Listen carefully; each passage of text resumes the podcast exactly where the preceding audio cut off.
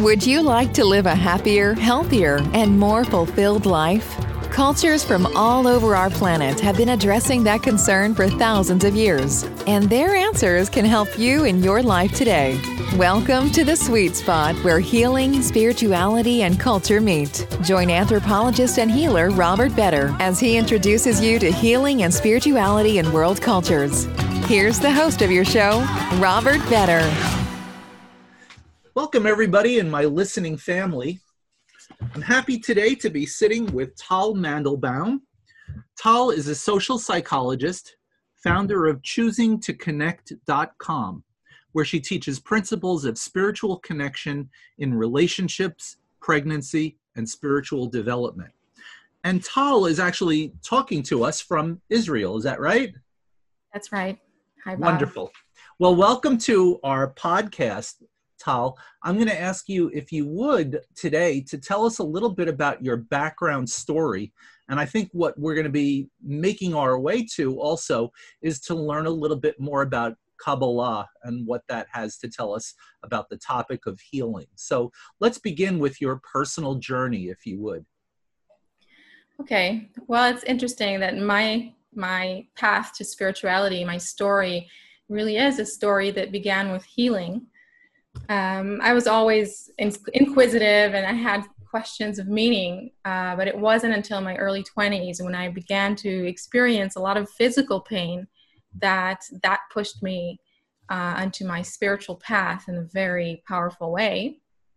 Um, it was in my early 20s. I was already kind of, you know, learning. I was I was doing my um, my math not my master's but my first degree in psychology. I was at university and i began to experience all this physical pain in my leg and and that kind of pushed me to seek uh, more answers like mind body um, methods and teachings and that sort of thing.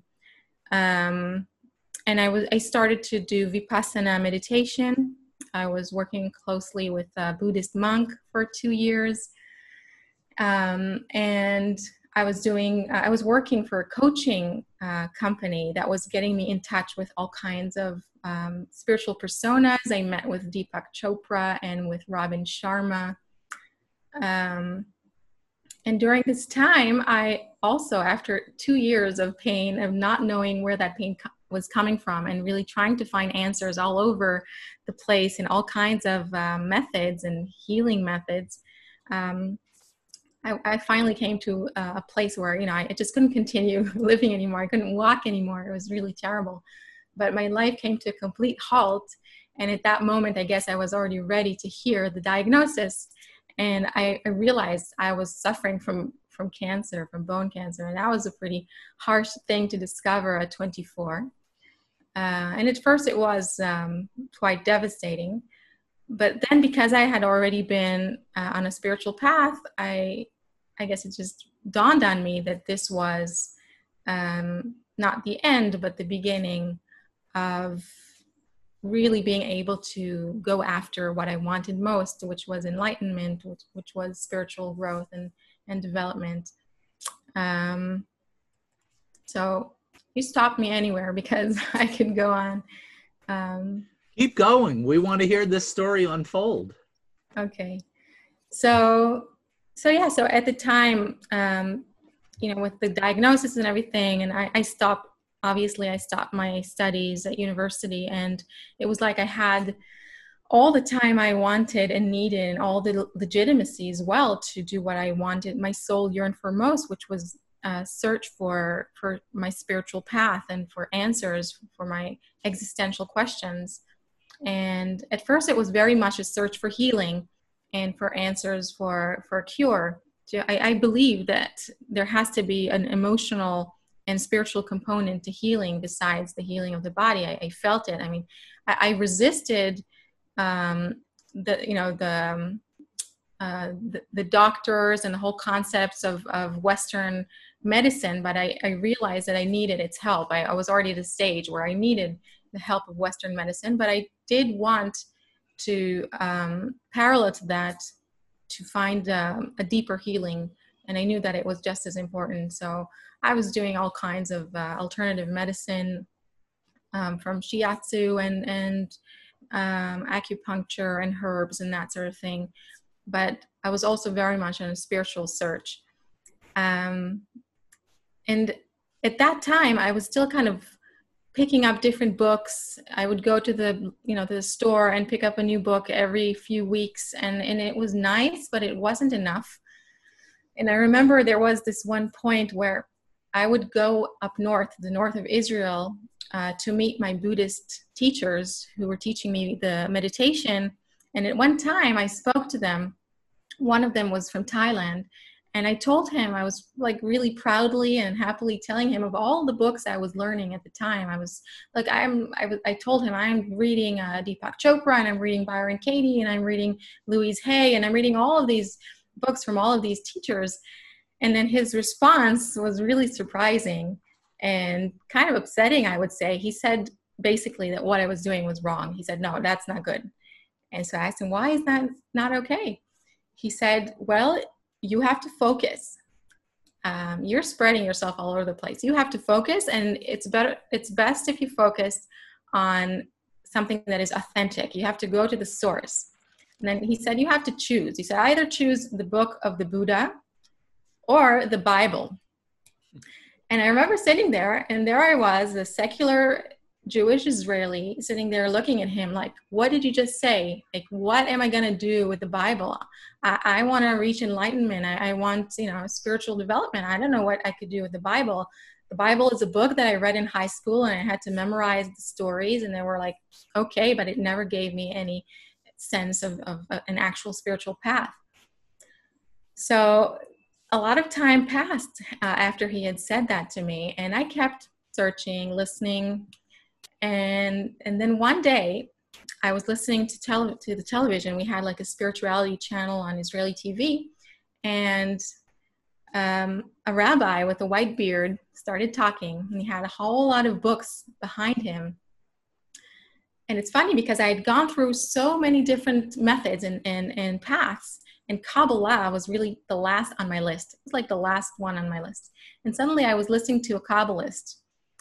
And the things that he said, I, I will never forget because when he was speaking, I felt like all these pieces of the puzzle that I had been searching for started falling into their place.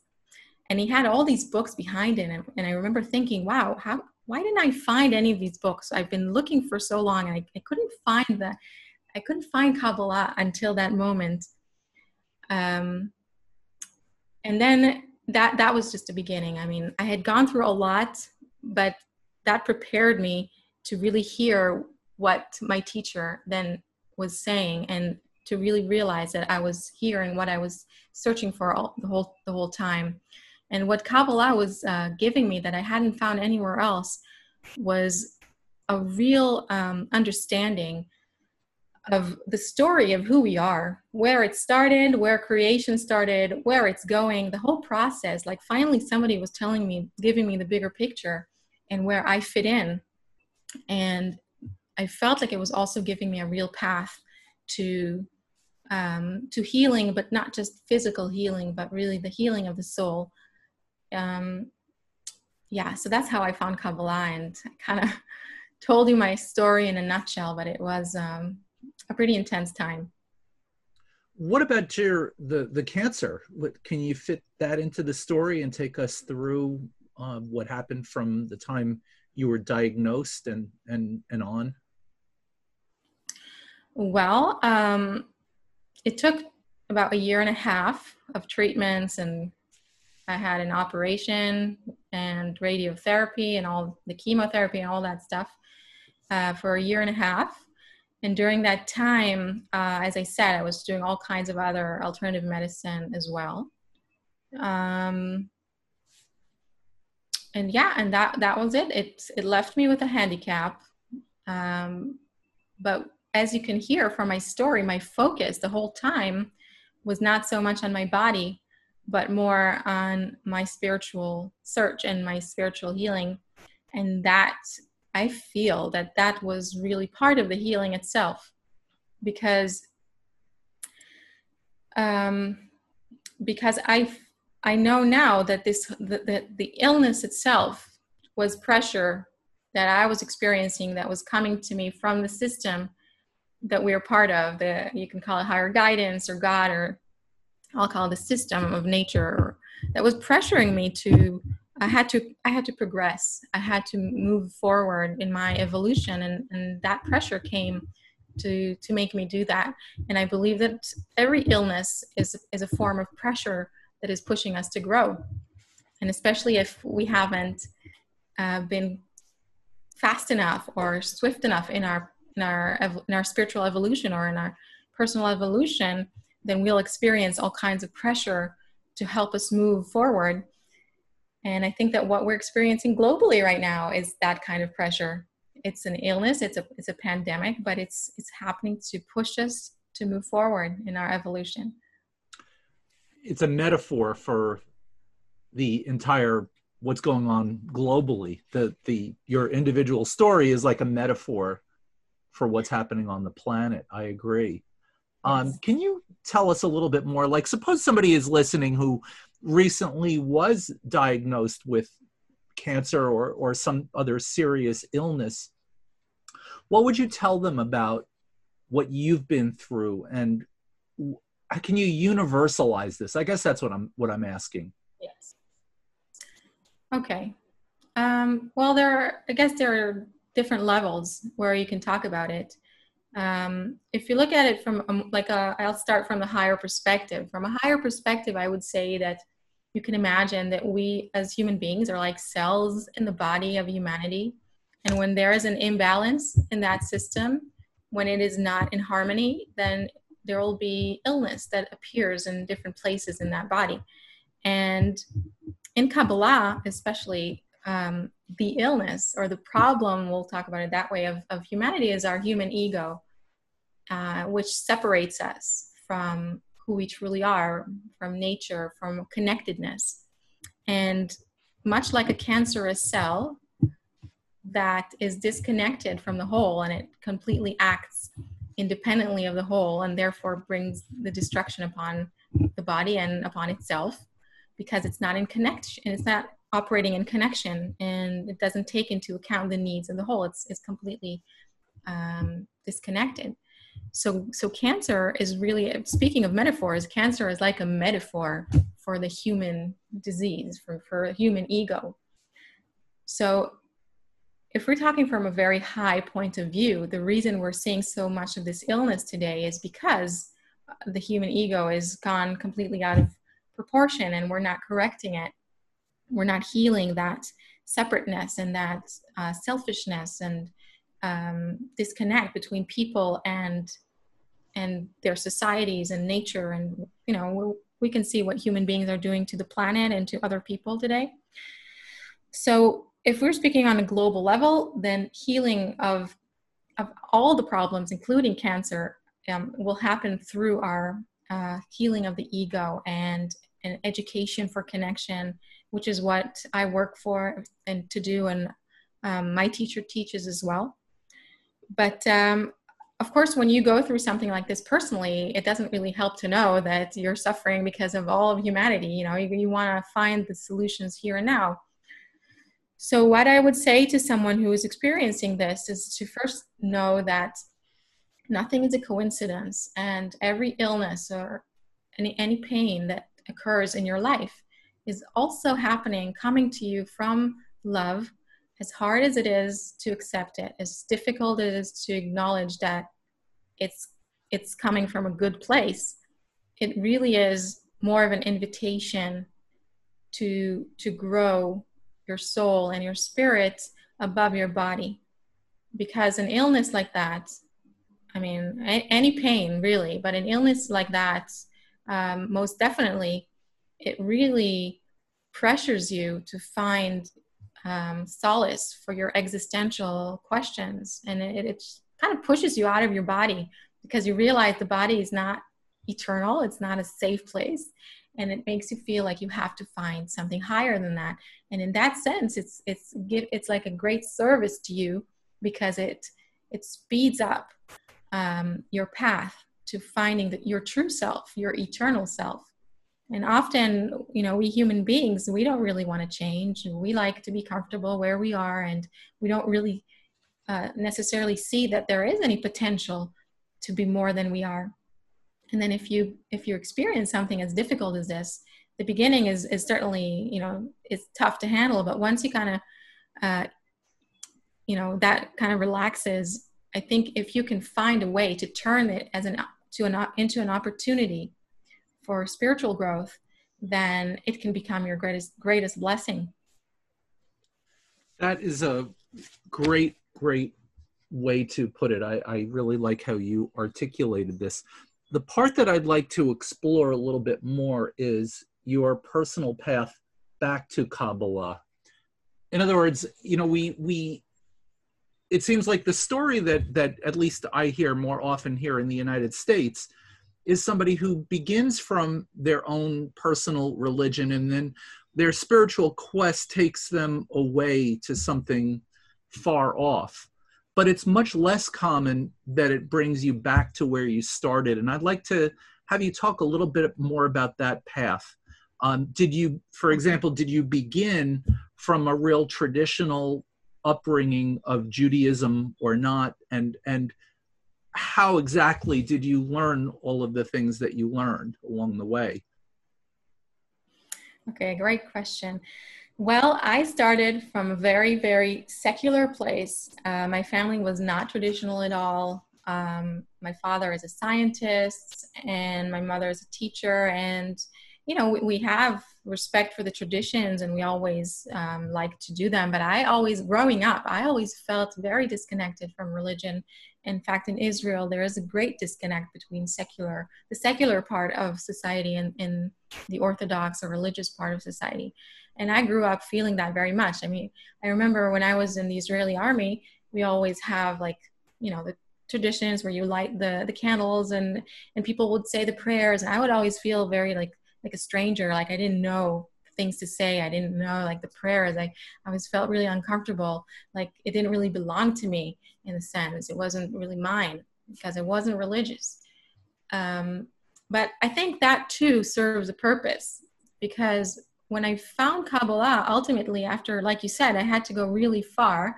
I had to go all the way to the Eastern traditions and methods. And, and what didn't I learn? I mean, Reiki and Buddhism and, and shamanism. And I, I really went through so many things.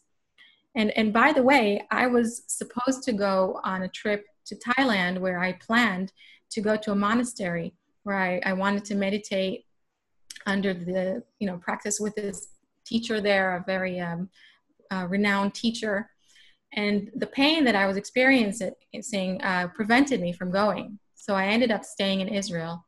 And funnily enough, funny enough, the teacher, one of the teachers from Thailand came to Israel. So I ended up doing my vipassana with a teacher from Thailand. I didn't have to go anywhere. I could stay here in Israel. And then finally, um, like you said, through him, I realized that the answers were really not not in Buddhism, not in Thailand, but right under my nose. And and I also I, I always felt envious of of the Indian traditions and and the spirituality in India and in Thailand. I always thought, wow, you know, these nations have such such great spiritual traditions and backgrounds. And i had no idea of what was in my background. And that is one of the interesting things about kabbalah that it's it's hidden it's completely concealed because kabbalists themselves actually concealed it until it would be time to to reveal it again um, because it needs to be approached with with a very certain um, certain um, intention and approach. And which is which is why it was actually a good thing that i'm a secular person who approached kabbalah from a very uh, clean kind of spiritual need to evolve my soul. And none of the traditional ideas or religious ideas or beliefs because it, i really needed and, and this is what kabbalah is. It's it's only it's like a universal teaching of how to evolve your soul and expand your consciousness. And it's very far from the religious concepts that we have. There's no belief. You're not supposed to blindly believe in anything. Um, nobody's going to tell you what what to believe in. It's really a practical method a kind of even scientific method where you have to discover and, and attain. It's called attainment. You have to attain uh, your answers yourself. So, in so in, in that sense, being secular was actually a, a benefit in in coming to Kabbalah. I didn't have to relearn anything. I was a clean slate when it came to Judaism. So I hope that answered your question. That is a perfect point for us to end on today, Tal. Uh, thank you so much for being with us. I think our audience is going to really look forward to our next episode when we get to go a little bit more deeply into the teachings themselves and the people who have influenced you the most. So thank you so much for being with us. Thank you so much, Bob. And thank you, listeners. Please tune in for part two. This has been Healing and Spirituality in World Cultures with Robert Vetter. Thanks for listening. Please rate, subscribe, and share with everyone you know who might benefit from these messages. Until next time, remember be kind and loving to yourself and others. Together, we can heal ourselves and help build a better world.